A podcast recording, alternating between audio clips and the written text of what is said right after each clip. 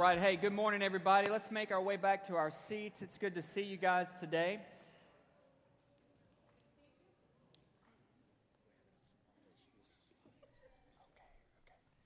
All right. Um, everybody good? Everybody good? Well, how about that worship this morning, huh? Just phenomenal. Just phenomenal. I realize a few of those songs you might not have heard before if you're younger. Um, but those are some of the songs that uh, I tell you that, that I cut my teeth on falling in love with Jesus.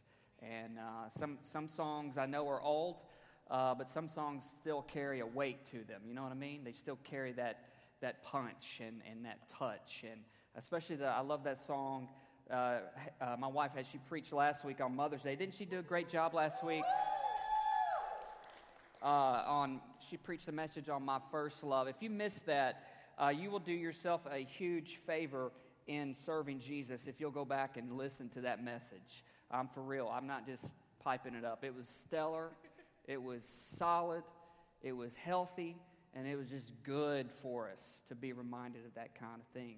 But one of the songs she referenced at the end was one we sang this morning, "Oh Lord, you are beautiful." And we didn't get to that part in the uh, in that chorus part, but he said, "I, I want to take your word and shine it all around. But first, help me just to live it, Lord. And when I'm doing well, help me to never seek a crown. For my reward is giving glory to you." I love that that alone right there will preach a whole message right there. But you know, songs like that, and over the course of centuries that have been birthed in, in, the, in, in the Christian world of, of Christendom, of our faith, they came because the Holy Spirit inspired those things. And that's what I want to talk to you about today on this day. Today is Pentecost Sunday. Uh, today we celebrate and remember and uh, it's significant for us. Um, exactly seven weeks ago, 50 days ago, we celebrated Passover, Easter weekend, uh, that signifies the day, the time frame that Jesus Christ did, came to do what he came to do to give his life as a ransom for many, to die on the cross for the world's sins. He was buried in a borrowed tomb for three days, and on that third day, thank God, he raised him from the dead. He got up, he was resurrected, and because of that, we have a life that can go from down to up. Amen? And anytime you ever find yourself in the pit of life, just remember Jesus was called out of it, and he did that to call us out of it. And it's never meant to keep us there. He is always calling us upward and onward with him. And but Pentecost Sunday, it's in Pentecost itself was it's not really it's not about being a denomination or religion. It's about relationship in the fullness of the gospel of Jesus Christ and what heaven has for us, what God the Father and God the Son has for us through God the Holy Spirit. And it was more than a historical moment, more than just a festival as it was celebrated in the days of old and throughout the Old Testament. Is really on that day that God decided that's the day I'm going to give birth to my church to the body of Christ. And it was on that day, the day of Pentecost, that the church was birthed, and God went from being a God who dwelt among us to a God who lives inside of us. To where it's not just an external thing about God, but He becomes internal on the inside of the soul of humanity. And so the sights and sounds of heaven appeared that day in Acts chapter 2, and the, and the church was birthed, the church was launched. And as we go on to read in Acts chapter 2, over uh, 3,000 people gave their lives to Jesus. They were baptized, and the church was formed, and they began having problems. They began arguing about who was getting, who was going to get fed, when were they going to get their food, were we going to get out on time? You know, all the kind of stuff you and I deal with today. But you begin to see from Acts 2 on throughout the entire New Testament, as the different writers, Paul predominantly wrote uh, the majority of the New Testament, but you begin to see the work of the Holy Spirit. Really, you begin to see the fellowship of the Holy Spirit. And that's what I want to zero in on today the fellowship of the Holy Spirit. Let's take a look at our main text today in John chapter 15. and also in 2 Corinthians chapter 13. John chapter 15, verse 1 says, I am the true grapevine, and my Father is the gardener. He cuts off every branch of mine that doesn't produce fruit, and he prunes the branches that do bear fruit so they will produce even more. Did you get that? He prunes the branches that do bear fruit so they will produce even more. You have already been pruned, he said, and purified by the message I have given you. Verse 4 Remain in me. Everyone say, Remain in me. Remain in me, and I will remain in you. For a branch cannot produce fruit if it is severed from the vine, and you cannot be fruitful unless you remain in me. Say it again remain in me. Verse 5 Yes, I am the vine, you are the branches. Those who remain in me and I in them will produce much fruit. For apart from me, you can do nothing. And anyone who does not remain in me is thrown away like a useless branch and withers. Such branches are gathered into a pile to be burned. That, I don't want that to be me. But if you remain in me and my words remain in you, you may ask for anything you want and it will be granted. In verse 8, when you produce much fruit, you are my true disciples. This brings great glory to my Father.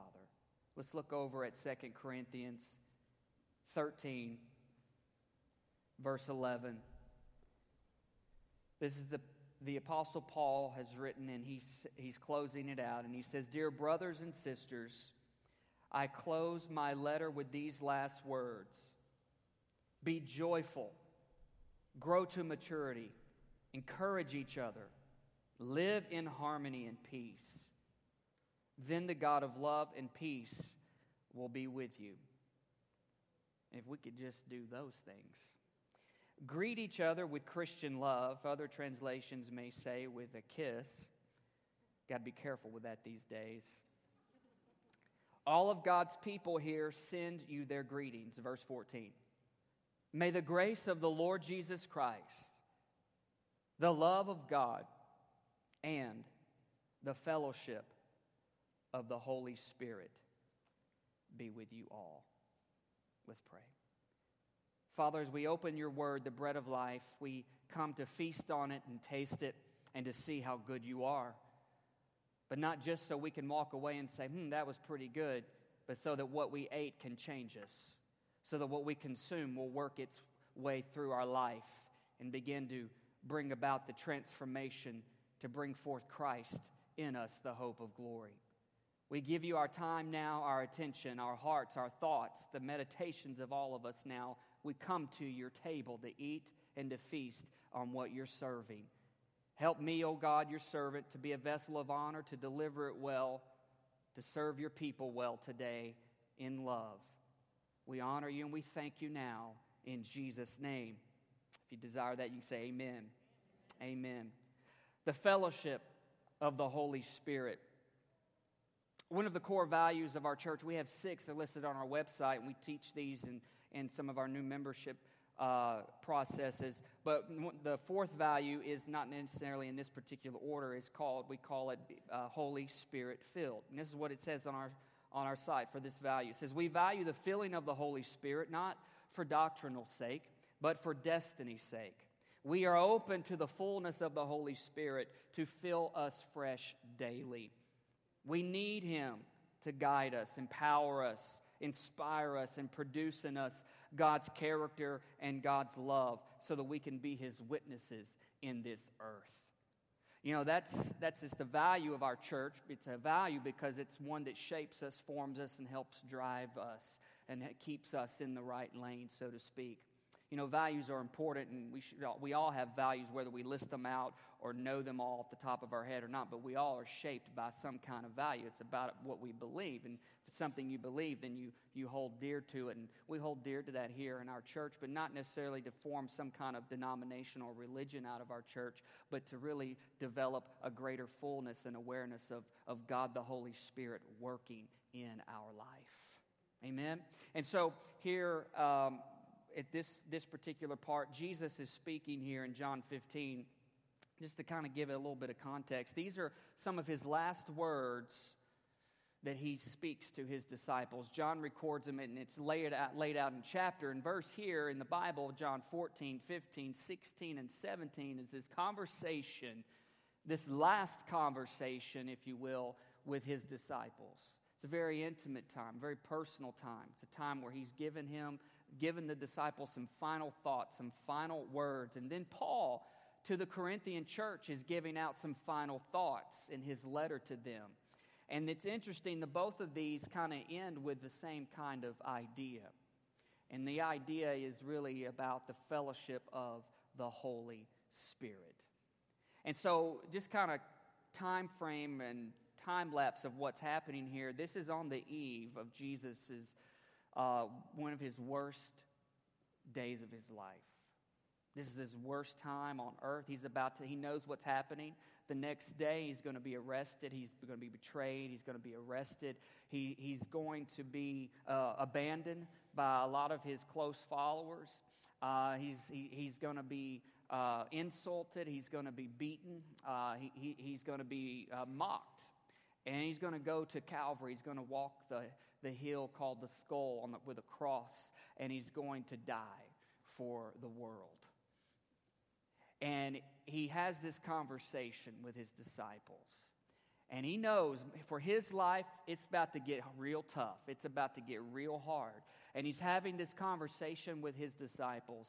And one of the greatest things, one of the most important things he's trying to stress to get across to them here in John 15 is he says, Look, I am the vine and you are the branches. And here's what I want you to remember and carry with you always is this is remain in me.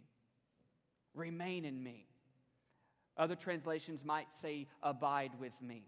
Remain in me, abide with me uh, sojourn with me. It's a word we don't really use in our vernacular these days, but walk with me and travel with me and tarry with me. It's the implication of the, of the meaning of, of what Jesus is trying to get across here to his disciples. In one of his darkest moments of life, and he's his final words, his farewell address, if you will, to his disciples and to us, he's saying, Look, if there's anything you can get, this is what I need you to get. You need to stay connected to me. You need to stay plugged into me. And he said, and he goes on and he goes on to expound and he breaks down this conversation. He starts it actually in chapter 14. We're going to just look at a few of these verses here as we, as we move along. But he says, If you will abide with me and you will remain with me and you will stay connected with me and to me and I to you, then here's what's going to happen your life will produce the right kind of fruit. Your life will be productive. In other words, your life will count, your life will matter, and what happens in your life will flourish for the kingdom of God. In essence, he's saying, because he has been, his message all along has been about the, the, the, in, the coming in of God's kingdom in our life. And he said, if you'll connect with me, remain with me, walk with me, travel with me, tarry with me, all the, the fruit of, of life will flow through you. But he said, apart from me, unplugged, disconnected, separated from me, your life will be nothing. That's a pretty I don't know, if we ask the question this way do you want your life to count, to matter, to be productive? Pretty much everybody's going to say yes. I want my life to matter. I want my life to be significant. I want my life uh, to be productive. But there's, there's a godly productivity that is different from worldly productivity. And it's all about who you're connected to. And Jesus said, Remain in me, and you will produce much fruit. And he said, Actually, you will be my true disciples because if you produce much fruit. In other words, God wants our life to be productive. He wants our life to count. He wants our life to be lit up with Him. That's what He wants. And, and to do that, He says, then you've got to stay connected with me. You've got to remain with me. You've got to walk with me. And so they've been traveling together. They've been doing life together for about three years now, these disciples and Jesus. And they've seen quite a few things happen. They've seen the dead come back to life. They've seen people who were demon possessed have those things cast out. They've seen people who were god awful sick just be healed. I mean, all types of powerful, mighty, miraculous things were taking place. Uh, they, they, they've seen uh, people who were caught in the acts of sin and immorality be turned around and loved and forgiven and sent on a new journey and a new path, separated from sin and alive in Jesus. They've seen all these different things take place. And, and here's what he's saying my final thoughts remain in me. But it's built around this right here. It's built around the context of what he calls, in some scriptures, says the advocate. The word there is paraclete in the Greek, which means the helper, the Holy Spirit. So let's take a glance at these words or at these scriptures and answer the question how then, how can I remain in Jesus? How do I remain in Him? How does my life have productivity? How does my life fulfill its purpose? John 14, he has these, these thoughts and he, he gives this promise. John 14, 1 3 says, Don't let your hearts be troubled.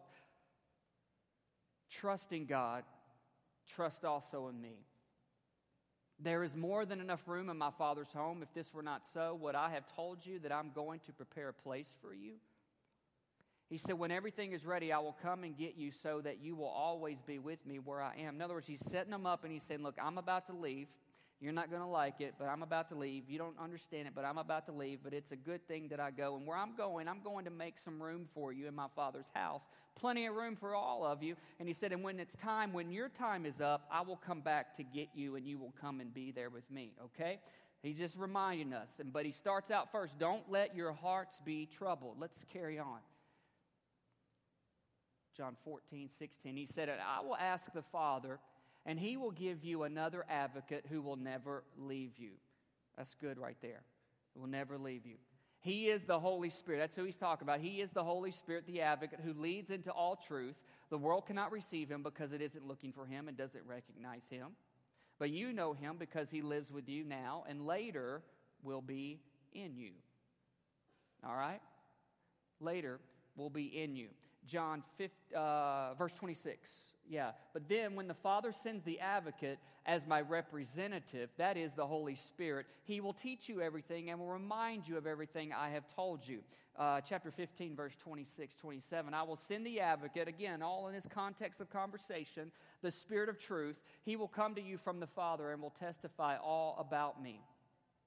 And you must also testify about me because you have been with me from the beginning of my ministry. All right, you see what's happening? Chapter 16. He says, I have told you these things so that you won't abandon your faith.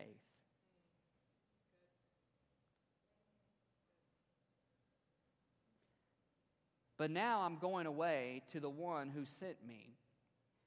And not one of you is asking where I'm going. But instead, you grieve because of what I've told you. But in fact, it is best for you that I go away. It was the right thing, because if I don't, the advocate, the Holy Spirit, won't come. And if I do go away, then I will send him to you. So he's telling his disciples this. And when he comes, the Holy Spirit, he will convict the world of its sin and of God's righteousness and of the coming judgment. Verse 33. He says, I have told you all this. Again, he's reminding them, so that you may have peace in me. Here on earth you will have many trials and sorrows. But take heart because I have overcome the world.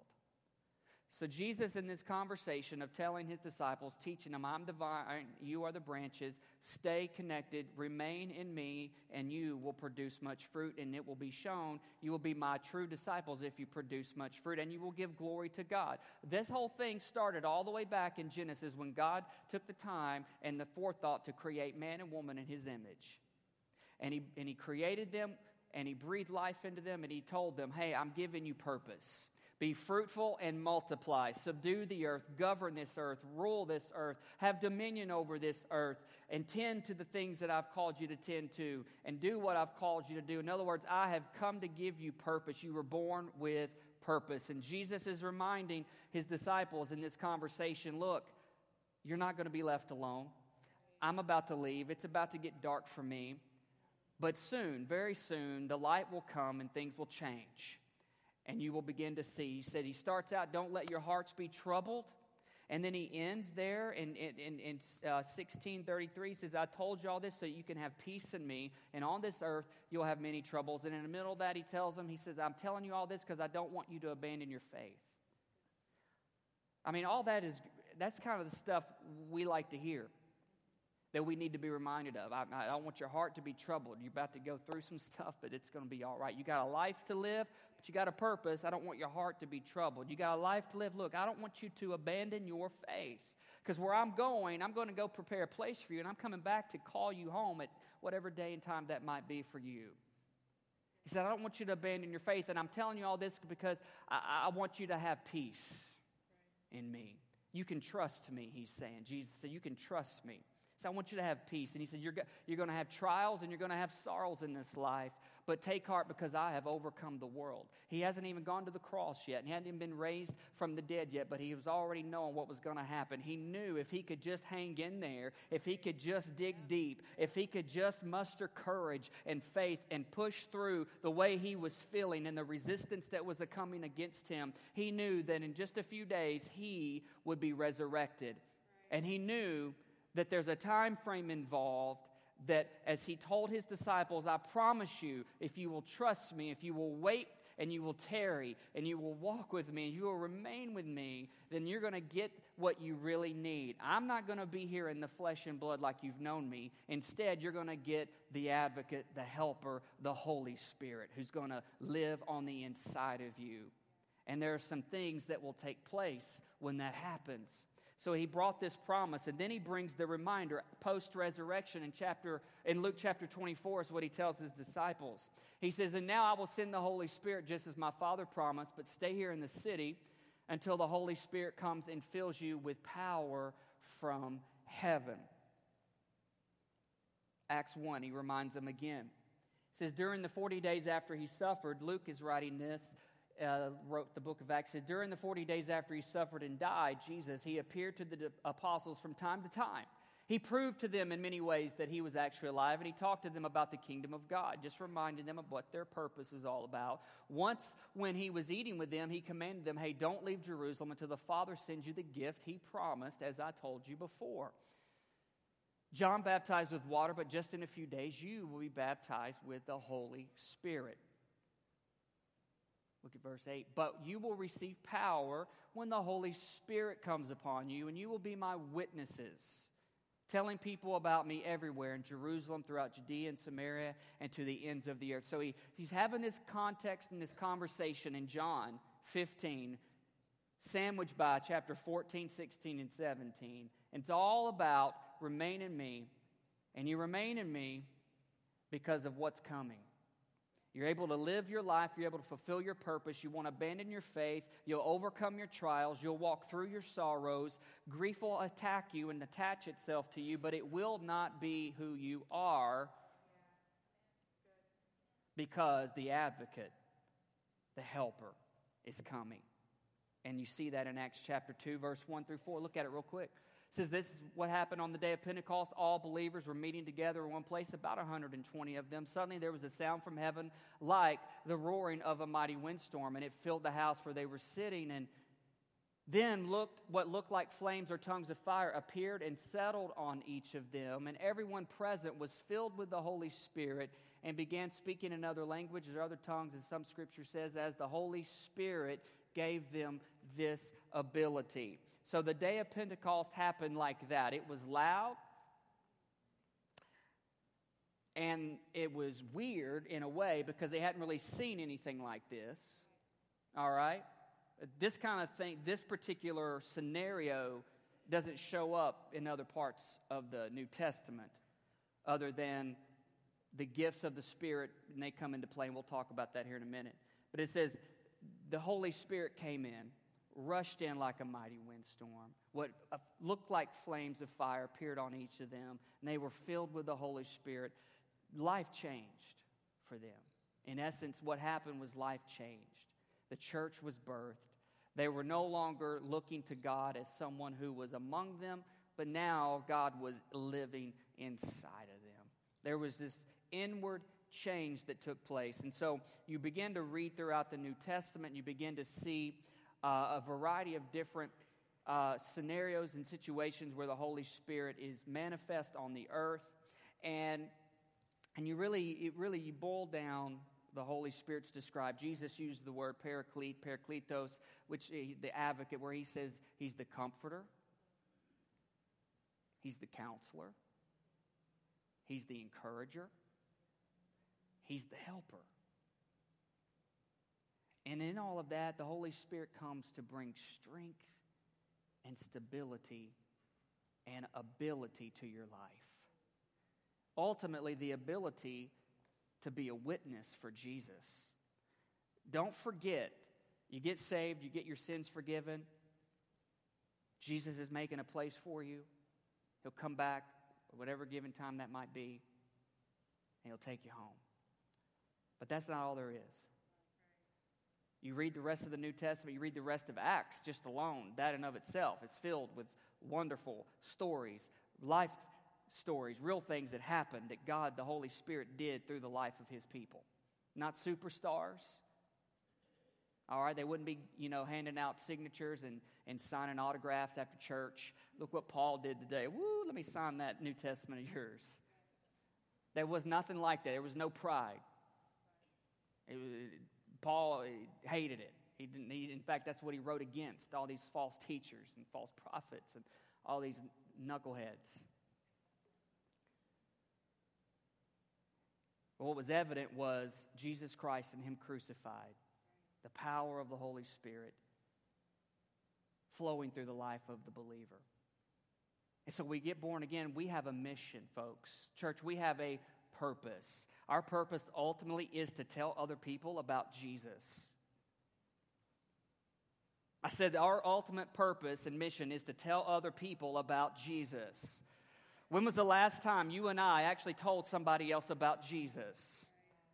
I'm not talking about some Bible thumping, forcing it down somebody's throat and telling them you're stupid and you're ugly and you're going to go to hell if you keep living like that. No, but I'm talking about like what we sang about this morning. I want to take your word and I want to shine it all around. But first, just help me to live it. And when I am doing well, Lord, help me to not seek a crown Help me to not think more of myself than I should, but help me to have love for other people.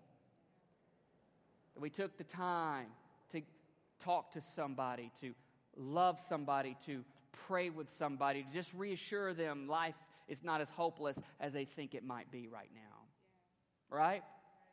Ultimately, our, our goal is to tell other people about Jesus.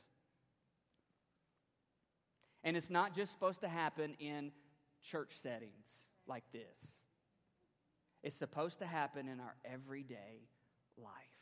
Amen? And, he, and Jesus said, Look, you will get power to be able to do that. One of the roles of the Holy Spirit is to give us power. The word there for power is, is dunamis, where we get the word dynamite from. It's supposed to be explosive, but it's also strength. It, it's explosive in a sense, it gives you the courage to actually stand up like Peter did in Acts 2. Remember, Peter cowered down and Peter denied the Lord three times, and everybody gives Peter a hard time. But God, the Holy Spirit, used Peter on the day of Pentecost, and it said Peter stood up and a boy preached. A fisherman preached. And as a result of preaching, 3,000 people got saved.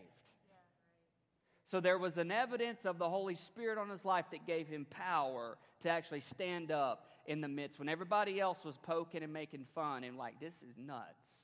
But Peter stood up and said, Look, it's not like you think. This is the Holy Spirit. And he began to read from the book of Joel, the prophet. And he said, This is that that the prophet Joel spoke of, that in the last days, God said, I will pour out my spirit on all flesh. So this is all God here. This is all the Holy Spirit. This is what the Lord is supposed to be doing right now. And he's doing it right here in our midst. But the disciples had to wait 50 days. They had to wait, they had to tarry, they had to linger. And that's what Jesus was getting at. He said, Look, and when that happens, that's how you're going to be able to live for me. That's how you're going to be able to stand up for me.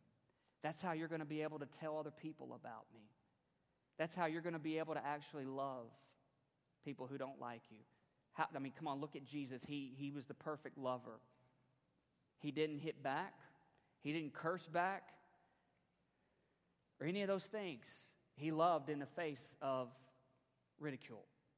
And he said, You're going to need what heaven is about to send, what the Father, what I'm going to send to you, but you gotta you gotta wait. And when that happens, your life will be turned upside down. That's how you will actually be able to love other people. That's how you will be able to live for me. That's how you'll be able to tell other people about me. That's how you will have the courage to do what you're called to do. But also, we read on in the New Testament, and Paul expounds and he, and he says this also happens by the Holy Spirit, the gifts of the Spirit.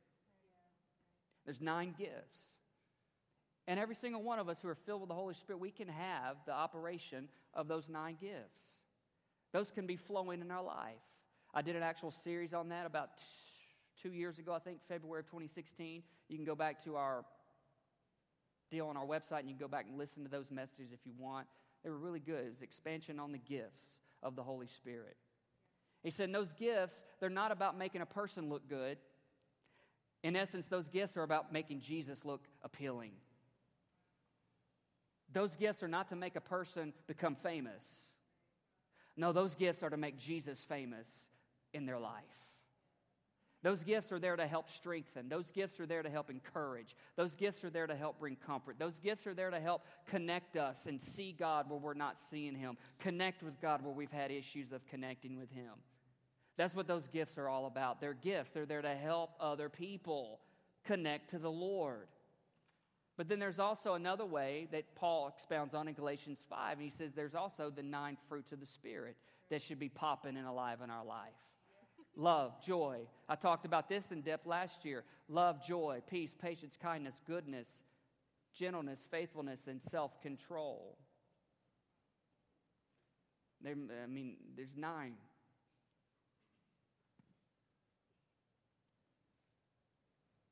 Obviously, we can talk about character stuff today, but that's, that's not the whole goal of this message today. So, what Jesus has this conversation with his disciples in John 15. He says, Look, what you've been experiencing with me so far in these last three years, they've been great, guys. It's been real good. It's been right on, it's been spot on, it's been perfect for your life. Some kept following, others left when they didn't, it got a little heated in the kitchen, they didn't want to stick around. Their commitment was tested and they saw where they were. He said, But you guys are here, you guys are with me, but I got to tell you, I'm leaving. It's always been from day one for me to come do what I'm doing here, to call you out and change your life, but then I have to leave. I got to vacate the premises. Jesus, mic drop, out. But I'm coming back. He said, I'm not going to leave you alone. He said, It's good. And this all in this conversation, John 14, 15, 16, 17 is his prayer. And he says, It's all in, he said, it, It's good that I go because if I go, then the advocate, the Holy Spirit, can actually come.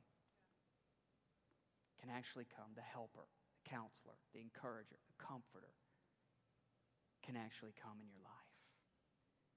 And he said, You, you, need, you need him. You need the Holy Spirit in your life. You need to learn to depend on me in a different way than you have before. Right now, you see me. Right now, you can touch me. Right now, you can walk up and talk to me, and, and, and it's visual. But he said, that's not going to be the way it's going to be from now on. It's going to take a different look, it's going to be from the inside out.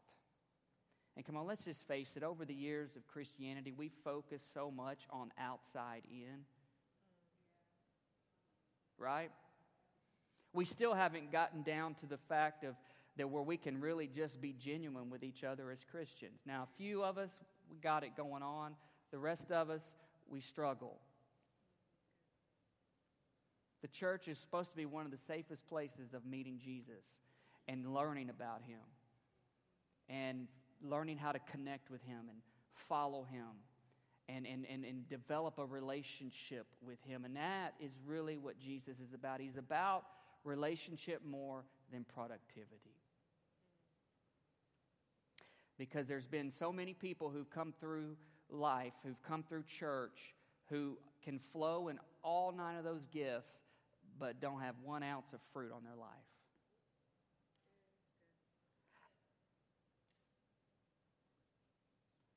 Jesus demonstrated you can have all of it. You can have the power, you can have the gifts, and you can have the fruit. The fruit that will remain, the fruit that will be consistent, the fruit that will be solid. Because what good is it if we're able to be eloquent? Paul preached on this in 1 Corinthians 13 eloquent with our words to others, but have not love. I think the bishop did a good job yesterday for the royal wedding if you were up early for that or replayed it on YouTube. Anybody watch it? Don't be ashamed. Don't be scared. He preached the gospel. I go back and listen to it on YouTube. My goodness, the man preached the gospel to the most pious crowd in this world. Oh, they had their, what do you call those things? Fascinators on, and they were not fascinating by, fascinated by anything. I can't judge because I wasn't there. I didn't get invited. I don't know what happened to that. It must have got lost in the mail.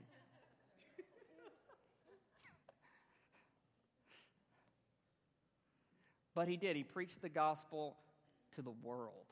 The world was glued. I don't know how many millions was glued in on watching that, but the world was watching, and he preached on imagine if we loved. That was Jesus' message.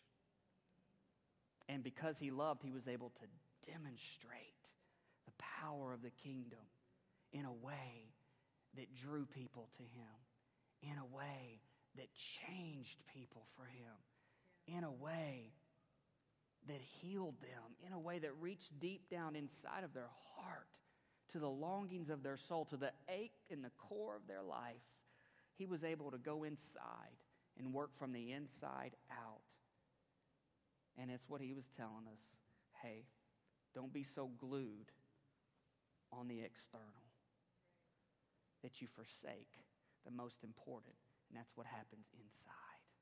That's the Holy Spirit Holy Spirit is called to change us. The Holy Spirit's role is called to transform us. The Holy Spirit's dynamic is to make us and change us and shape us and form us to be more like Jesus. Amen? And so Jesus ends, and he said, The most important thing I need to tell you is to remain fellowship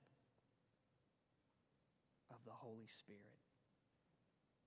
Look at this closing verse, Romans 12, one of Paul's. It's in the message, it's a little bit different. He said, So here's what I want you to do God helping you. Take your everyday, ordinary life. You're sleeping, eating, going to work, and walking around life. Place it before God as an offering. Embracing what God does for you is the best thing you can do for Him. Don't become so well adjusted to your culture that you fit into it without even thinking. Instead, fix your attention on God. You'll be changed from the inside out. Readily recognize what He wants from you, and then just quickly respond to it. Say yes to Him. Unlike the culture around you, always dragging you down to its level of immaturity, God, this is what He does by the Holy Spirit, brings the best out of you, develops well formed maturity in you. I, I, I like that because sometimes I need to be reminded I need to grow up. Even at 42 and a half years old, I still needs to grow up. I still got to grow up. I'm doing that on purpose, right? Anybody else still need to grow up in some places in your life? And I'm not talking about nudging your teenager. There's some of us parents, we just need to flat grow up and grow out of some stuff, right? We're immature in a lot of ways. I know I'm 42 and I shouldn't be telling a 70 year old what to do, but I'm telling you in front of you, I need to grow up. You need to grow up. The church needs to grow up. And the only way we're going to grow up is by the, is by the power of the Holy Spirit in our life. We don't need to shy away from the Holy Spirit. We don't need to shy away from the sights and sounds of heaven called Pentecost. We need to open wide our hearts. We need to set our sails out and allow the breath and the wind of the Holy Spirit to blow fresh in us again. We need to fall in love with Jesus again, church. We need to love Him like we first did, however many days and years it was ago, when it didn't matter who was around us, who was looking, who was talking about us, who didn't like us. It didn't matter who it was and what was going on. All that mattered was Jesus and Him crucified and Him risen again. And my naive self with green behind my ears just said, Yes, Lord, yes, Lord, yes, Lord. Whatever you got for me, I want to have it. Wherever you want to send me, send me, I'll go. Wherever you want me to do, I'll do. Who you want me to love, I'll love. Whoever you want me to stop talking about, I'll stop talking about. Why? Because I can't help it. I'm in love with Jesus. I need to grow up some more at 42 years old, 26 years of following Jesus. I still need the work and the fellowship of the Holy Spirit flowing in my soul, working in my bones, changing in my thoughts, working in my heart, and helping me to do what He's called me to do. But, friend, it won't happen if we don't stay, remain with Him. Remain in Him. Don't let your hearts be troubled. Jesus said, I don't want you to abandon your faith. I want you to have peace. You'll have trials, you'll have sorrows, but you need to stay with me. Remain with me.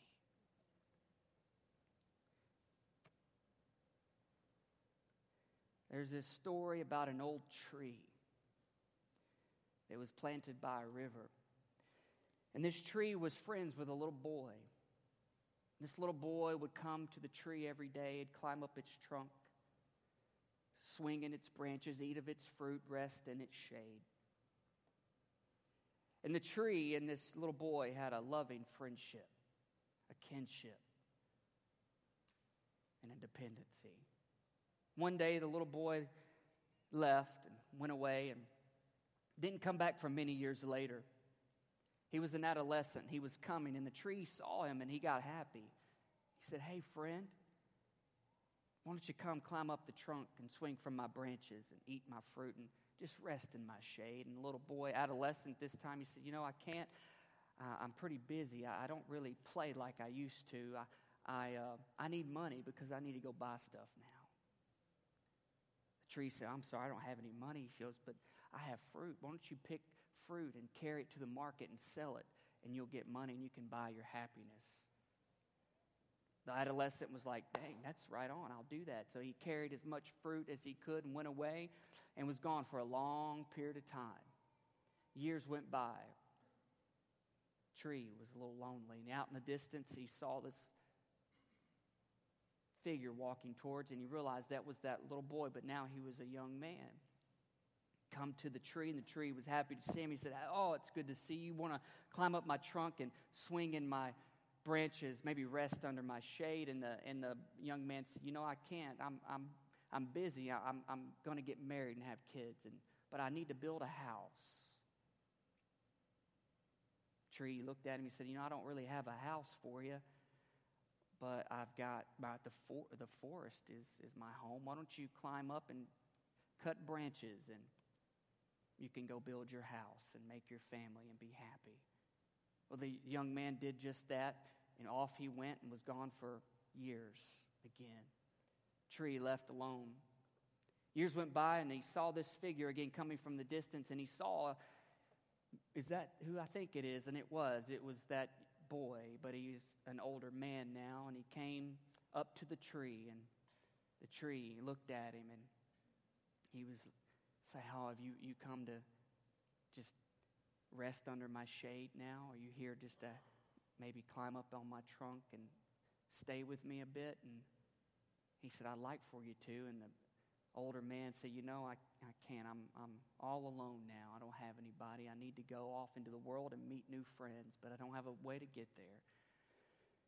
Well, the tree looked at the old man and he said, You know, I, I don't, I'm sorry about your unhappiness and your loneliness. He goes, I, I don't really have a way for you to travel, but I guess you could take my trunk and cut it and make a canoe out of it. There's a river. Get in the river and off you go. And you could meet new friends and become happy again. Well, the old man did just that, cut the tree down, got into its trunk, and carved a canoe and took off. And uh, years went by. There was all that was left was a tree stump by the river. Lonely this tree stump was, and off in the distance he saw this figure walking real slow. And as he got closer, he could see, the tree could see that in the face of this old, old, old man was the facial expressions of a little boy that he knew many years ago. And the trunk said, I'm, I'm all alone.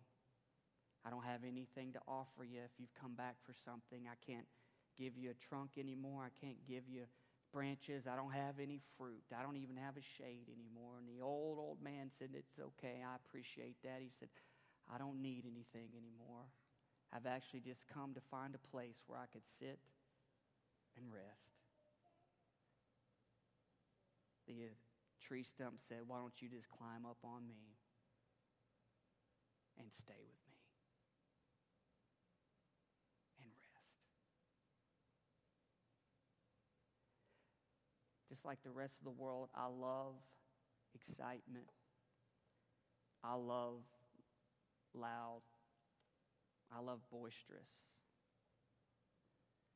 But I've discovered I can't live for just that alone. I got to have something that goes a little deeper down into me that sustains my weariness at times. I got to have something that brings back the, the chaos of my thoughts and moments of life that when my mind runs crazy, my thoughts don't make a lot of sense. That when I think maybe I'm alone and there's no one around to comfort me, I need something greater. I need the fellowship of God. And that's what Jesus was telling his disciples. Life will get tough for you. You got a whole lot to live for, and some of it's not going to be that easy. Some of it will be all right. But through it all, what you need is you need to remain in me. If you will remain in me, if you won't leave, if you won't abandon, if you won't unplug and disconnect and think you got to go off and conquer the world and make a name for yourself, chase after 80 hour week jobs, $120,000 a year salaries, and all the other things in your life that you think are that important, but you're not connected to me, then I can't help you. But if you'll stay connected to me, if you will remain in me, if you will abide with me, I guarantee you, through the fellowship of the Holy Spirit, your life will matter and you will be productive in what I've called you to do. Amen. Let's bow our heads. Father, we give you thanks and give you honor for today and what this day signifies over the course of history that we read about in your word. Thank you for that. Thank you for what you did in birthing the church. Thank you for pouring out your Holy Spirit. Thank you, God, for changing life and making it exciting. But also, Lord, thank you for being constant, for being consistent. That when our life is up and down, that when we're in and out, that when we're slow and fast, you, oh God, are steadfast. Oh Lord, I pray that David prayed May we pray it today. Create in me a clean heart, O God, and renew a steadfast spirit within me. There's one thing I know you taught us and you taught your disciples was that, hey, you want our lives to matter, to be significant, and to be productive. But we don't do it on our own accord. We can't do it by our own merit. We need something deeper. We need something stronger. We need something more powerful, and that is you. That is your spirit alive and breathing on the inside of us. So, Lord, we give you ourselves today, and we say on this day forward, make it new, make it fresh, make it count, and make it last forever, oh God. We want what you want, We need what you have to give us. Lord, we're tired of going through life by our own merit and by our own accord. We need the flow and the power of your Spirit. We need the fellowship of the Spirit. So I pray today, may the grace of Jesus Christ, the love of God, and the fellowship of the Holy Spirit be with us all. In Jesus' name, amen and amen.